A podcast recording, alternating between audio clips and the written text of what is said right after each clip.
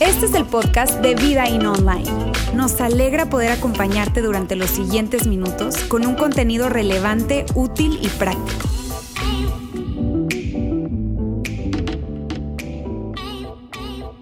Buenas tardes, ¿cómo están? Qué gusto verles a todos, de verdad, se ven muy bonitos desde aquí, desde arriba. No sé si es que están lejos, pero se ven todos muy, pero muy bien.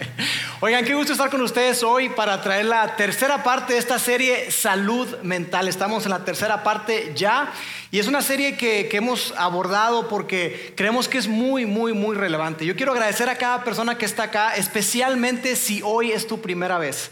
No te preocupes, no te vamos a avergonzar, no vamos a pedir que levantes la mano, pero de verdad, quien quiera que seas, gracias por estar acá. Gracias también a aquellas personas que están hoy conectados a nuestra transmisión online. De verdad que estamos muy, pero muy agradecidos de que estén con nosotros el día de hoy. Mira, esta serie que te digo es tan relevante para nosotros porque creemos que en diferente contexto o diferente etapa de vida en la que te encuentres, probablemente tú y yo hemos experimentado algún tipo de, de situación donde la salud mental está involucrada. Y arrancábamos la serie la primera semana diciendo que una manera simple de definir salud mental era una palabrita que está aquí y es la palabra paz. Paz, una pequeña palabra, pero con un gran significado, estarás de acuerdo conmigo. Y todos nosotros queremos paz. Queremos paz en nuestras relaciones, queremos paz en nuestra salud física, queremos tener paz financiera. Todos nosotros queremos tener paz con nuestros papás, con nuestros amigos, con nuestros vecinos incómodos. Todos nosotros queremos tener, tener, paz. Y decíamos que Jesús llega a la escena para ofrecernos un regalo. Paz en la mente y en el corazón. Y una paz que, que es perfecta, una paz que es completa, una paz que es muy diferente a la que la cultura y la que el mundo ofrece. Y que ese regalo se recibe simplemente cuando tú tomas la decisión y das el paso de hacer tuyo ese regalo, aceptar y recibir y abrazar la realidad de que tú y yo podemos estar en paz con Dios por lo que hizo Jesús. Y una vez que tenemos paz con Dios, entonces estamos en posibilidad de experimentar la paz de Dios. Paz con Dios, paz conmigo mismo, paz con otros. Y eso decíamos la primera semana. Y luego la semana pasada, Jair, mi hermano, quien es el pastor de Ciudad de México, él nos hablaba acerca de un episodio que, que, está narrado en la, en la vida de Jesús, en un momento muy crítico de su vida, donde él experimentó ansiedad. Jesús estaba para ser eh, eh, traicionado, juzgado y después eventualmente crucificado. Y Jesús estaba experimentando un montón de emociones y, empezó a experimentar ansiedad. Pero después Jair nos decía que, Jesús hizo tres cosas y que esas tres cosas le ayudaron a él a llegar a ese momento culminante en su vida donde él estuvo con una resolución absoluta y una tranquilidad y un control que no lo puedes creer. Y él nos hablaba de tres cosas que son estas. Habla con tus amigos, habla con Dios y habla a tus sentimientos. Es necesario que tú y yo hablemos con nuestros amigos, que hablemos con Dios y que hablemos a nuestros sentimientos. Que los sentimientos pueden ser eh, eh, muy reales, pero no necesariamente nos dicen la verdad. Y en lugar de ser dirigidos por nuestras emociones y los sentimientos, nosotros debemos dirigir nuestras emociones. Entonces, eso es lo que nos hablaba Jair la semana pasada. Mira, si tú no tuviste oportunidad de escuchar los primeros dos mensajes, yo quiero recomendarte que lo hagas de una forma muy, pero muy sencilla. Hemos creado una página web que es vidain.org diagonal salud mental. Aquí está, y, de hecho vamos a tener también recursos ahí para que tú puedas eh, tener cosas que leer, cosas que ver o escuchar y cosas que hacer. Cosas que leer, Cosas que escuchar y ver y cosas que hacer. Y te van a ayudar en un montón de situaciones. Ansiedad, depresión, pensamientos negativos. Todo eso vas a encontrar ahí recursos que van a ser muy, pero muy valiosos. Así que si no escuchaste los mensajes y quieres tener esos recursos, ve a esa página que está ahí, vidain.org diagonal salud mental. O incluso también, si quieres ver los mensajes, pues también puedes ir a nuestro canal de YouTube, nuestro canal de Facebook o también a través de nuestro canal de podcast. ¿Está bien? Pues miren, hoy yo quiero hablar acerca de un componente que es muy importante y que es fundamental cuando estamos hablando de nuestra salud mental. Yo quiero que hoy hablemos acerca del el poder del otro. Poder del otro. Si yo quiero que hablemos del efecto que tienen otras personas en nosotros, del efecto y el impacto que tienen otras personas en nosotros, de estar conectados con otras personas, del impacto que tienen las relaciones en nuestra vida, porque son muy, pero muy importantes. Porque fíjate, algo que es curioso, es que aunque tú y yo sabemos esto, hemos escuchado esto, eh, lo hemos experimentado, no le damos la importancia que tiene. Tú y yo sabemos que fuimos grandemente influenciados por nuestros padres o por aquellas personas que nos criaron. Fuimos grandemente influenciados por ellos y, hoy en día quizá no nos damos cuenta, pero estamos siendo influenciados totalmente por aquellas personas que tú decides escuchar, aquellas personas que tú decides seguir y aquellas personas con las cuales tú haces vida. Entonces es tan, pero tan importante que hablemos de esto, porque tiene un gran impacto en nuestra vida personal. Ahora, ¿qué es lo que pasa? ¿Qué es lo que sucede? Sucede algo, algo curioso y es que tenemos un grave problema. Como sociedad, como generación, somos la sociedad y la generación más eh, aislada y que está experimentando más soledad de toda la historia de la humanidad. ¿Sabías eso? Hoy la sociedad y la cultura de hoy, las personas, la generación de hoy, es la generación que más soledad está experimentando. Y esto es paradójico, porque la tecnología y todo eso que nos ha ayudado a avanzar, a salir adelante y que, y que de alguna manera ha hecho que el mundo se haga pequeñito, se haga chiquito y que estemos conectados todo el tiempo, al mismo tiempo ha provocado que estemos aislados. Y lo que es peor, que nos sintamos solos, que estemos experimentando una soledad, esa soledad que duele, esa soledad que te hace sentir mal, esa soledad que, te puede llevar a depresión y que caes en una espiral del cual después batallamos tú y yo para salir. Y esto es algo que no es nuevo. Tiene muchísimos años, este asunto de la soledad tiene ya tiempo, pero definitivamente vino a agudizarse por completo por todo esto de la pandemia.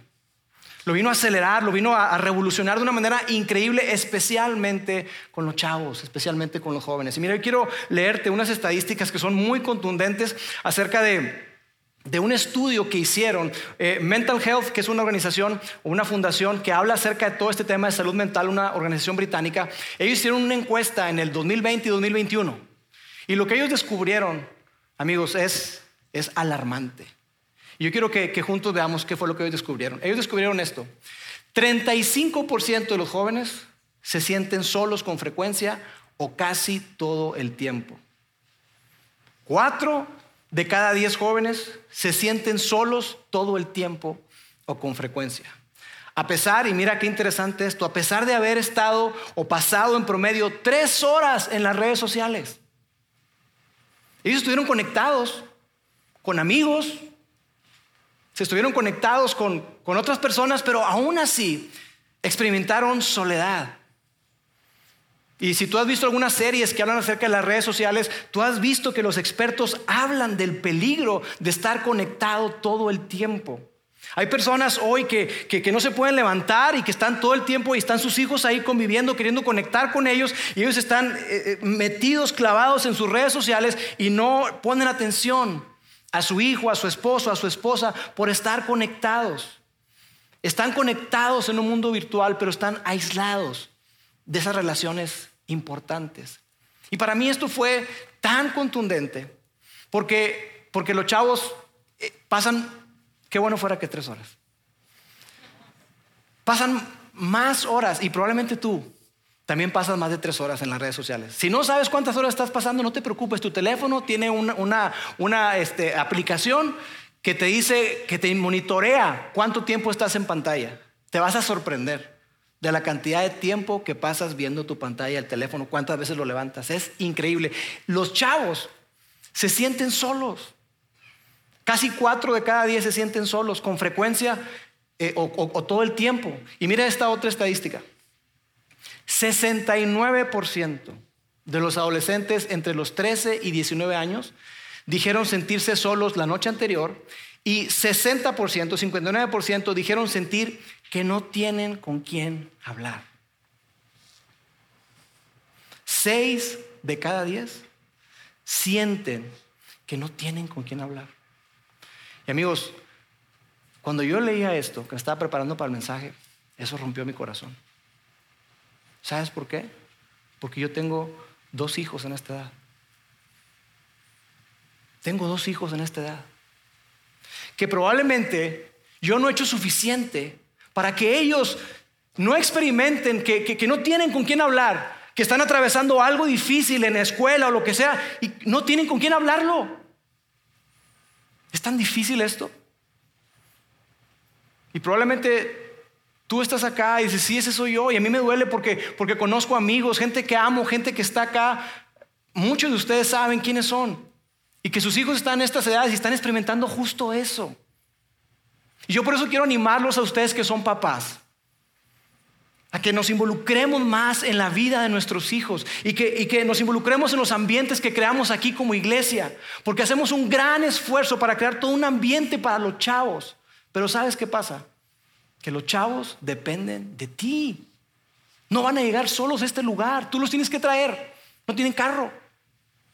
Y para mí a veces es frustrante como pastor ver nuestros ambientes donde yo veo un montón de chavos y otros tantos que no están. ¿Y por qué no están? Mi papá no me pudo traer, no me quisieron traer, no me quisieron llevar. Híjole, tus hijos y los míos están experimentando esto. Y nosotros creamos ambientes conducentes para que los chavos puedan conectarse y que no experimenten soledad. Ahora, esto es algo que no es, no es exclusivo de los chavos.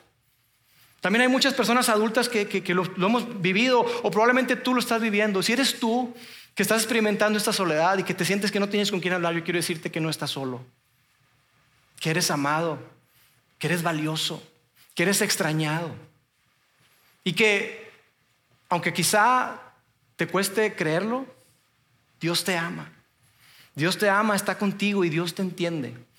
Y quiere estar conectado contigo. Así que no, no estás solo. Y mira, yo resalto la palabra sentir. Porque eso es lo que está asociado con la soledad. Es una emoción. Y de hecho pudiéramos definirlo de la siguiente, de la siguiente manera. La soledad es un estado mental, es una emoción que está caracterizado por sentirse aislado cuando se desea estar conectado.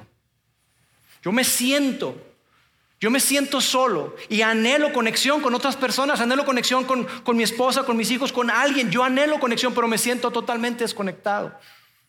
Anhelo ese contacto, pero no lo tengo. Y por eso es tan importante que estemos hablando de eso, porque, porque la salud mental tiene y, la soledad tiene un gran, gran impacto en toda nuestra vida. Nos sentimos solos en medio de, de todas nuestras actividades. Tenemos agendas abarrotadas, agendas llenas, un montón de actividades con los niños para un lado y para el otro y para el otro. Y, todo el tiempo estamos ocupados, pero estamos solos. Nos sentimos solos a pesar de que vivimos en una ciudad tan grande como Monterrey, con congestionamientos tan grandes como lo que hay. Tenemos algunos de nosotros, tenemos quizá más de mil amigos en Facebook. Y nos sentimos solos. Nos sentimos solos. ¿Por qué? ¿Por qué es que que caemos en esta, en esta dinámica donde, donde habemos tanta gente y hacemos vida con otros y vamos a conciertos y vamos a, a, partidos de fútbol, hacemos vida con otras personas, trabajamos con mucha gente, pero estamos solos. ¿Por qué? Te lo quiero expresar de la siguiente manera. Vivimos rodeados de mucha gente, pero no experimentamos relaciones significativas con nadie. ¿Alguien se puede identificar con esto? Vivimos rodeados de muchísimas personas, mucha actividad, mucha cosa, muchas carnes asadas. Pero probablemente tú no tienes una relación significativa con nadie. Con nadie. No estás experimentando la vida de una manera profunda, de una manera significativa.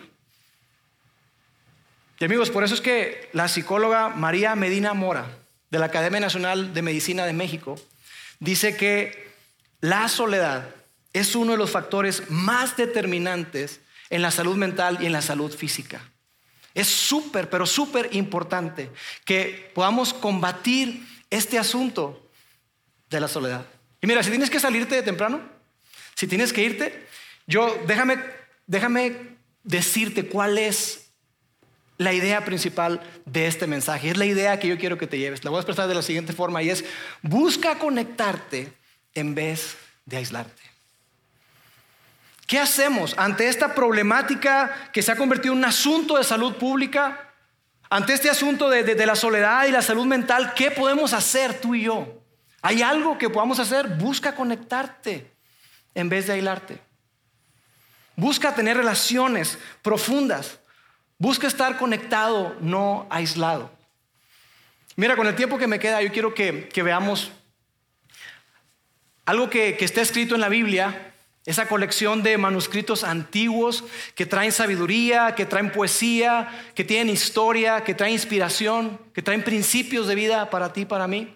Yo quiero que juntos veamos qué es lo que Dios dice con respecto a todo este asunto de la soledad y que está conectado con la salud mental.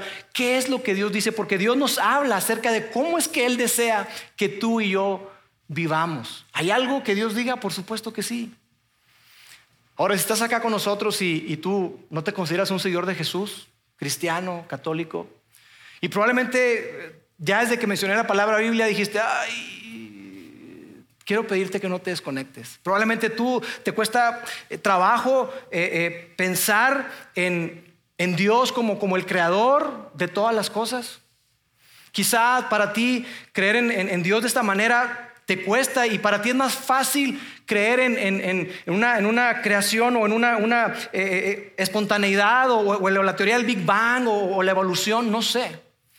Pero yo quiero decirte que de, verdad no te desconectes y que nos sentimos súper honrados de verdad que estés acá. Gracias, porque este es un lugar donde tú puedes estar, tú puedes pertenecer sin creer.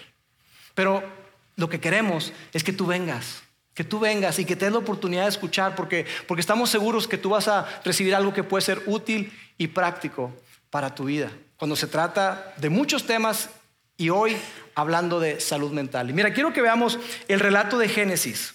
Ese libro que está en el Antiguo Testamento, todo lo que ocurrió antes del nacimiento de Jesús. Y en ese libro que, habla de los comienzos, de cómo fue que Dios se conectó con el ser humano y escogió a unas personas para de ahí sacar su pueblo y de esa manera a través de ellos mostrar su amor, mostrar su gracia y mostrar su verdad a todo el mundo. Yo quiero que veamos qué es lo que ocurrió ahí, porque mira, si tú eres un seguidor de Jesús, estaría padre que lo leyeras, porque este relato de la creación. Y ahí nos habla acerca de la increíble inventiva, de la creatividad que Dios tiene, el gran poder que Dios tiene. Y entonces ahí se nos narra cómo es que, que Dios está creando los cielos, la tierra, que separó la luz de las tinieblas, que separó el agua de, de, lo seco y empieza a hacer un montón de cosas. Y cuando está hablando acerca de eso, dice que Dios miró su creación. Y esto fue lo que él dijo. Y Dios consideró que esto, su creación, era bueno. Es una frase que se repite vez tras vez. Y vio Dios que era bueno. Y vio Dios que era bueno. Y consideró Dios que era bueno. Él empieza a crear los animales, las plantas y todo eso. Dice que es, que es bueno. Pero después, con, respecto a, juzgar o a, o a calificar su creación, hace al ser humano. Y entonces la manera en que se expresa no es que es bueno, sino mira cómo lo dice. Dios miró todo lo que había hecho, incluido al ser humano, ya, y consideró que era muy bueno. Pasó de ser bueno a muy bueno. Ese es el valor que tú tienes para Dios. Excelente, muy bueno. ¿Quieres saber qué es lo que piensa Dios de ti? Dios piensa que tú eres muy bueno. No mediocre, no de media tinta. No, eh, eres muy bueno. Tan bueno que dio a su Hijo Jesús por ti y por mí. Y está en esta narrativa Dios viendo que, todo es muy, pero muy bueno ahora que está el ser humano como corona de, la creación. Y entonces sucede algo inesperado.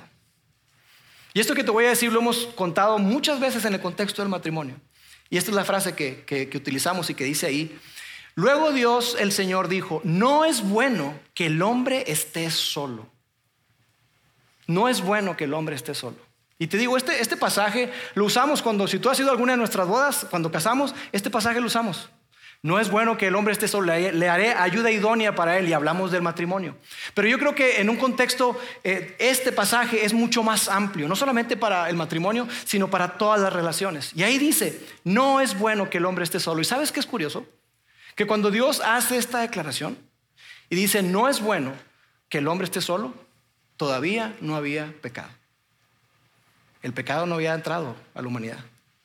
El hombre no había desobedecido, el hombre no había decidido rebelarse contra Dios y seguir su camino. El hombre y Dios tenían una cercanía completa, una relación íntima, cercana. Y aún ahí, Dios dice, no es bueno que el hombre esté solo. No es bueno que el hombre esté solo. Dios está diciendo que hay algo que no está bien. Hay algo que no está bien. Y este pasaje, digo, que se usa mucho en el contexto de la iglesia, es algo que habla Dios para todas las relaciones. Mira, algo que, que me ha tocado ver es que eh, Dios pareciera que, creó en el ser humano eh, un, vacío. Nosotros le decimos a la gente en el contexto de las relaciones, mira, híjole, te sientes solo, tuviste un mal encuentro, lo que sea, mira, no, no esperes mucho de las relaciones humanas, tú lo que necesitas es, a Dios. Dios es el único que te puede suplir, y eso es cierto, amigos. Pero de acuerdo a lo que estamos leyendo acá, no es bueno que el hombre experimente soledad. Entonces pareciera que, que, Dios nos creó con necesidad de estar conectados con Él, pero también con un vacío en forma de ser humano. Y que nada ni nadie, no hay sustituto para eso. No hay trabajo, no hay hobby, no hay, no hay eh, logro que puedas alcanzar. Absolutamente nada. Y, digo esto con mucho cuidado. ¿Sabes qué? Ni siquiera Dios puede llenar ese vacío en forma humana. ¿Y qué pasó? Ni siquiera Dios puede llenar ese vacío en forma humana. Ahora, no estoy diciendo que Dios no es suficiente. Ese no es el tema. El asunto es que Dios nos creó con una necesidad, con un diseño particular, y en ese diseño tú y yo necesitamos de otras personas. Necesitamos estar conectados con Él, pero también con otros. ¿Y sabes algo que he escuchado? Es que mucha gente dice que su relación con Dios es suficiente. Probablemente a ti te, ha escuchado, has escuchado a alguien decirlo, a lo mejor tú lo has dicho. Y dices, no, no, no, mira, ¿sabes que Dios y yo somos suficientes. Es más, somos mayoría. Déjame decirte que lamentablemente la historia nos dice lo contrario. No alcanza. Por eso vemos sacerdotes, pastores, líderes que arruinan vidas y arruinan sus propias vidas y, su ministerio, porque pensaron que ellos y Dios eran suficientes. Y terminan en un montón de cosas embarrándola. dices tú, pero ¿por qué? Claro, porque estaban conectados, estaban, estaban aislados, estaban solos. ¿Tenían una relación con Dios? Sí, muy probablemente sí. ¿Sabes que sí alcanza? ¿Sabes que sí es suficiente? Aquí te lo voy a colocar. Tú, más tu relación con Dios, más relaciones significativas, eso es suficiente. Tú relaciones significativas y tu relación con Dios, eso es suficiente. Entonces no caigamos en la trampa, amigos, de pensar que Dios y yo somos suficientes. Dios nos diseñó y nos creó a su imagen y nos creó para vivir en comunidad. Entonces, desde la perspectiva de Dios podemos concluir, vivir en soledad no es bueno. Vivir en soledad no es nada bueno. Entonces, ¿qué podemos hacer? Te dije, la idea principal es busca conectarte en vez de aislarte. Y quiero decírtelo de una manera mucho más específica. Ten relaciones significativas. Tengamos relaciones significativas. Esto es lo que hace la diferencia. Mira, un psicólogo bastante famoso, él se llama Henry Cloud, escribió varios libros, entre ellos muy buenos, uno que se llama Integridad, que se lo recomiendo, otro que se llama Límites, que hizo toda una serie que ha sido éxito de librería y tiene límites con los hijos, límites con los adolescentes, límites en el liderazgo, límites en el matrimonio, límites en todo. Y ese hombre, él, habla acerca de, esa necesidad que tenemos todos nosotros de estar conectados y él, y él lo ejemplifica de una manera muy, muy chusca, muy sencilla. Él dice que nosotros somos como, como un celular que, cuando va en el avión, por ejemplo, cuando tú vas en el avión te dicen, por favor, ponga su celular en modo avión o apáguelo. Cuando tú pones tu celular en modo avión, pierde muchas funcionalidades. El celular sirve para poco, a menos que tengas una película descargada o así, pero no puedes comunicarte con nadie, no puedes hablar con nadie. Pero una vez que, que aterrizas, tú puedes quitarle el modo avión. Muchos de ustedes se lo quitan antes de aterrizar.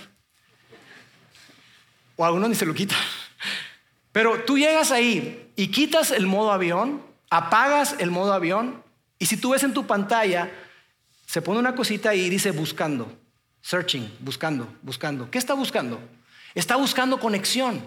Y una vez que se conecta, entonces, una vez que se enlaza a esa red celular, tú tienes acceso a muchísimas cosas. Te empiezan a caer un montón de mensajes, correos electrónicos, y tú puedes hacer mucho con tu celular.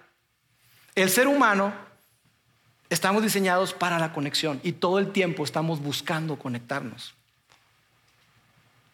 Y Henry Cloud dice que cuando se trata de las conexiones, cuando se trata de las relaciones, tú y yo podemos estar en uno de cuatro lugares. Yo quiero que lo veamos acá, es un cuadrante. El primer cuadrante está bastante obvio, es el cuadrante de una persona desconectada, una persona aislada, una persona que hace vida sola, que no toma en cuenta a los demás, esa persona está desconectada. Es una manera en que tú te puedes relacionar. La segunda es una conexión tóxica, una mala conexión. Así como de repente se nos cae la llamada, estabas hablando y te quedas hablando y lo dices, ay, se cortó. Una mala conexión, ¿verdad? Bueno, esa es, una relación tóxica, una conexión tóxica donde tú lo que recibes ahí, ¿sabes qué es? Crítica, juicio, siempre te están dando retroalimentación, pero no constructiva. Y tú te sientes como que, como que tienes que agradar a las personas. Bueno, esa es una relación tóxica. Esa es una mala conexión. La tercera es una conexión falsa, que no es real. Una conexión donde, donde tú probablemente escuchas lo que tú quieres oír. Eso que quieres que te digan. Y entonces te siente bien padre. Pero tú no experimentas crecimiento, no experimentas nada. ¿Por qué? Porque a lo mejor te la pasas bien, pero solamente escuchas adulaciones, escuchas alabanzas para ti todo el tiempo. Esa es una conexión falsa. Y la cuarta, el cuarto cuadrante, es una verdadera conexión, una conexión auténtica, una conexión real donde tú puedes ser transparente, donde puedes ser honesto, donde puedes ser vulnerable y hablar, como decimos así, a plata limpia. Iba a decir otra expresión. La pensaron, ¿verdad? A plata limpia. Puedes hablar sin ningún, eh, eh, ningún refreno. Puedes, puedes, decir lo que piensas, decir lo que, lo que sientes, quejarte. Y en esa relación, ahí tú vas a experimentar rendición de cuentas Vas a experimentar que tú perteneces y vas a experimentar un cuidado por ti. Y que te van a decir lo que tú necesitas escuchar. Y te van a estirar y te van a hacer crecer. Bueno, este es el tipo de relación que debemos de buscar. Esto es una relación significativa. Y es hacia donde tú y yo deberíamos de caminar. Pero ¿sabes qué pasa? Que la mayoría del tiempo nos movemos en estas tres. Nos movemos en estas tres. Esta es bastante cómoda y generalmente aquí nos quedamos. Conexiones superficiales, no profundizamos, no conocen de nuestra vida, no somos conocidos ni conocemos. Hablamos de fútbol, hablamos de la Fórmula 1, hablamos de cosas triviales, del clima, el agua, pero no, no, no, no realmente es cómo estás, cuéntame cómo estás realmente, dime, háblame. Oye, ¿sabes qué? Estoy, estoy experimentando ansiedad, oye, ¿sabes qué? Tengo miedo, oye, ¿sabes qué? Eso es una verdadera relación, una relación significativa. John Orberg en su libro todos somos normales hasta que nos conocen. Él escribió eh, algo que es, que es eh, interesante. Él habla de un estudio que se hizo entre más de 7 mil personas a lo largo de cerca de nueve años. Y él, eh, los investigadores que, que, hacen este estudio, del cual él hace alusión en su libro, él dice que, descubrieron algo muy curioso. Descubrieron que aquellas personas que están aisladas tienen tres veces más propensión, propensos, son más propensos, tres veces más propensos a experimentar accidentes cardiovasculares, a tener problemas de, de salud mental, tres veces más, incluso a morir. Aquellas personas que, que no tienen conexiones significativas, sino que están aislados, les ocurre eso. Es, muy llamativo. Incluso otra cosa que, descubrieron ellos ahí dijeron, oye, nos estamos dando cuenta que incluso personas que tienen malos hábitos alimenticios, que no comen muy bien, que fuman, que toman, viven más que aquellos que tienen muy buenos hábitos alimenticios, pero que viven solos. Qué curioso. En pocas palabras, amigos, es mejor comerte chicharrón de la Ramos acompañado con amigos que comer brócoli solo. ¿Verdad? Eso fue lo que ellos descubrieron. La carne asada, híjole, ya me antojaron. Vámonos. Es increíble que aún esas personas con, con, malos hábitos, pero que están conectadas, vivían más, más tiempo. Y sabes, Pablo experimentó esta conexión auténtica y real. Yo quiero que veamos qué fue lo que, lo que Pablo experimentó en un momento donde él estaba muy desanimado, la estaba pasando mal, la estaba pasando mal y, y luego ocurre algo que, que mira, mira qué fue lo que ocurrió, quiero que lo veamos juntos. Está en 2 Corintios capítulo 7, dice, pero Dios que consuela a los que están desanimados, o sea, Dios consuela. Dios consuela. Oye, ¿será que Dios consuela? Aquí está. Dios consuela a los desanimados, pero mira cómo lo hace. Nos consoló, ¿cómo? Con la llegada de Tito. Oh, pero entonces Dios no puede consolar de otra manera. Sí, probablemente sí. Pero lo que Dios utiliza grandemente son las personas. Dios utilizó a Tito para consolar a Pablo. Dios utilizó a una persona y Dios usa a personas para sanar tu corazón, para sanar tus heridas, para sanar tus emociones. Dios utiliza a personas. Dios usa las relaciones significativas para que podamos acercarnos más a Él y para que podamos ver las cosas desde su perspectiva, una perspectiva mucho más amplia, mucho mejor que la nuestra. Dios usa las relaciones significativas no solamente para acercarnos a Él, sino para acercarnos a otras personas para confiar más en las personas. ¿Cuántos desconfiados hay aquí? Para confiar más en las personas y para que tú y yo podamos ser usados por Dios, también para consolar. Dios usa las relaciones significativas para estirarte y para que tú seas tu mejor versión. Amigos, Dios usa a las personas. Dios usa a las personas. Dios usa las relaciones para trabajar con nosotros. Es un principio que Dios estableció. Y a veces tú y yo le pedimos, Dios, quítame esto, sáname, ayúdame, es que... Y Dios te manda personas. Y Dios te no, Dios, pero eso no, yo, tú, Dios. Y Dios te manda personas. No, no, no, es que yo quiero experimentar algo sobrenatural. No, no, Dios te manda personas. Es lo que Dios utiliza. El rey Salomón, ese hombre tan, pero tan sabio, que quizá el hombre más sabio que ha existido después de Jesucristo, ese hombre, después de probarlo todo, literal, todo, porque él dice, no le he refrenado, no le he privado a mi corazón de nada. Mujeres, alcohol, lo que te puedas imaginar, Salomón probó. Y al final de sus días, él se da cuenta y dice, todo es vanidad, no sirve para nada. Y al final él escribe y dice, acuérdate de tu creador en los días que eres joven antes que vengan los años malos en los cuales digas, no hallo en ellos contentamiento. El todo del hombre, Salomón descubrió, es estar conectado con Dios. Y es hacer de Dios y de otras personas, pero especialmente de Dios, tu prioridad. Y Salomón escribe acerca de las relaciones y mira lo que él dice. Es mejor ser dos que uno, porque ambos pueden ayudarse mutuamente a lograr el éxito. Es mejor que seamos dos. Si queremos lograr el éxito, es mejor que seamos dos que uno. Y después dice, si uno cae, el otro puede darle la mano y ayudarle, pero el que cae y está solo, híjole, ese sí que está en problemas. Del mismo modo, si dos personas se recuestan juntas, pueden brindarse calor mutuamente. Pero ¿cómo hace uno solo para entrar en calor? Alguien que está solo puede ser atacado y vencido. Pero si son dos, se ponen de espalda con espalda y vencen. Mejor todavía si son tres porque una cuerda triple no se corta fácilmente. Y amigos, sé que hay un montón de sabiduría. Está hablando de que es mejor dos que uno. Y tú y yo queremos tener éxito, ¿no es cierto? Tú y yo queremos tener éxito, queremos tener la mejor clase de vida y Dios también. Y Dios dice, ¿sabes qué? No lo hagas solo. No viajes solo. Necesitas de otras personas, porque cuando vengan ataques a tu vida, cuando vengan ataques a tus pensamientos, pensamientos negativos, pensamientos de, pensar que la vida no vale la pena, tú necesitas estar con otras personas. Relaciones significativas que te hagan ver las cosas que tú no estás viendo. Que te hagan ver que tú eres especial y eres único, pero lo que estás atravesando no es único. Muchas otras personas lo están atravesando. Muchas otras personas están atravesando soledad. Muchas otras personas están atravesando situaciones de salud mental. Mira, lo que hace la diferencia al final es que tú y yo estemos conectados y que tengamos relaciones significativas.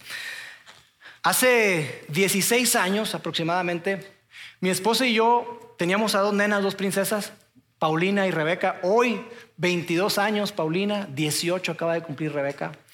Y estábamos bien. Pero luego Mónica me dice, oye, ¿qué crees? Estoy embarazada. Ay, qué padre. Y empecé yo, un hombre, un varón. Y ya me imaginaba jugando fútbol con él y todo. Fuimos con el doctor, todo bien. Volvimos a ir con el doctor. Ay, algo, algo no está bien, algo no está bien, algo no está bien. Y yo, ¿qué pasó, doctor? ¿Qué pasó? No, sabes que está muerto. Ah, nos golpeó. Nos pusimos a trabajar. Otro. Vuelve a quedar embarazada mi esposa. Un mes, otro mes. No, hombre, le voy, a poner unas hormonas ahí para que el bebé se prenda y olvídese. Con eso. Vamos a otra visita. Güey, no, está muerto. ¿Cómo? Y para mí fue difícil. El segundo sobre todo me costó porque, porque le tuvieron que hacerle grado a Mónica y todo, y fue muy duro para ella. Y, para mí yo, decía, yo la veía así y decía, no puede ser. Y yo la verdad les confieso, le dije, Dios, ¿qué onda? ¿Qué onda? ¿Qué está pasando? Y yo estaba muy ilusionado. ¿Sabes qué hizo la diferencia?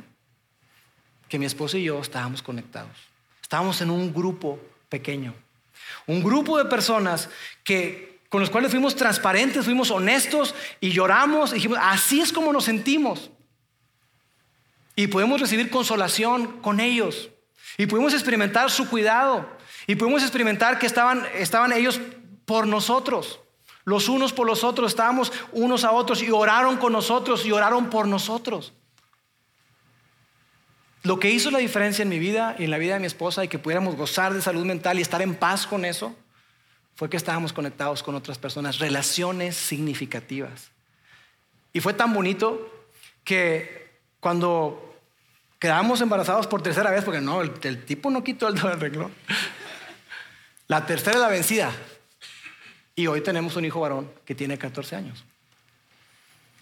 Y cada semana, ese grupo de personas orábamos por mi hijo David. Y olvídense de ir cuánto creció y que la cabeza. No, no, no, está vivo. De verdad se los digo. Cada vez que íbamos al ginecólogo, olvídate de lo demás. Está vivo. Bruto. Ese era nuestro enfoque. La diferencia fueron las conexiones. Y Dios quiere hacer la diferencia en tu vida a través de las personas.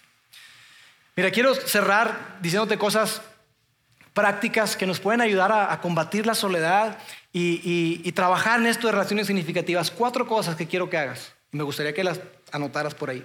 La primera, descubre. Descubre cuáles son tus detonadores. Descubre cuáles son esos eventos de activación que hacen que tú te aísles, que quieras estar solo. Mira, la verdad es que el estrés, yo cuando el estrés tiendo a aislarme. Yo cuando alguien llega y me confronta, yo tiendo a aislarme. Yo cuando viene una conversión difícil, tendo a aislarme. ¿Qué es eso que detona que tú te aísles y que permanezcas solo? Tú tienes que conocer cuáles son tus detonadores, descúbrelos. Porque de esa manera tú puedes hacer un plan. Y el plan puede ser algo tan sencillo como lo que compartió David, eh, perdón, siempre le digo David. Eh, habla con tus amigos, habla con Dios, habla a tus sentimientos. Tu plan puede ser tan sencillo como que si tú ya, ya identificas que estás estresado, tú ya tienes alguien a quien le vas a hablar. ¿Quién es esa persona?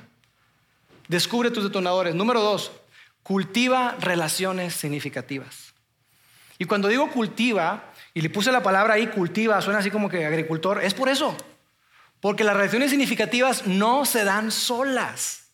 Tú y yo muchas veces pensamos eso, ¿no? ¿Se da o no se da? No, se trabaja. Se trabaja.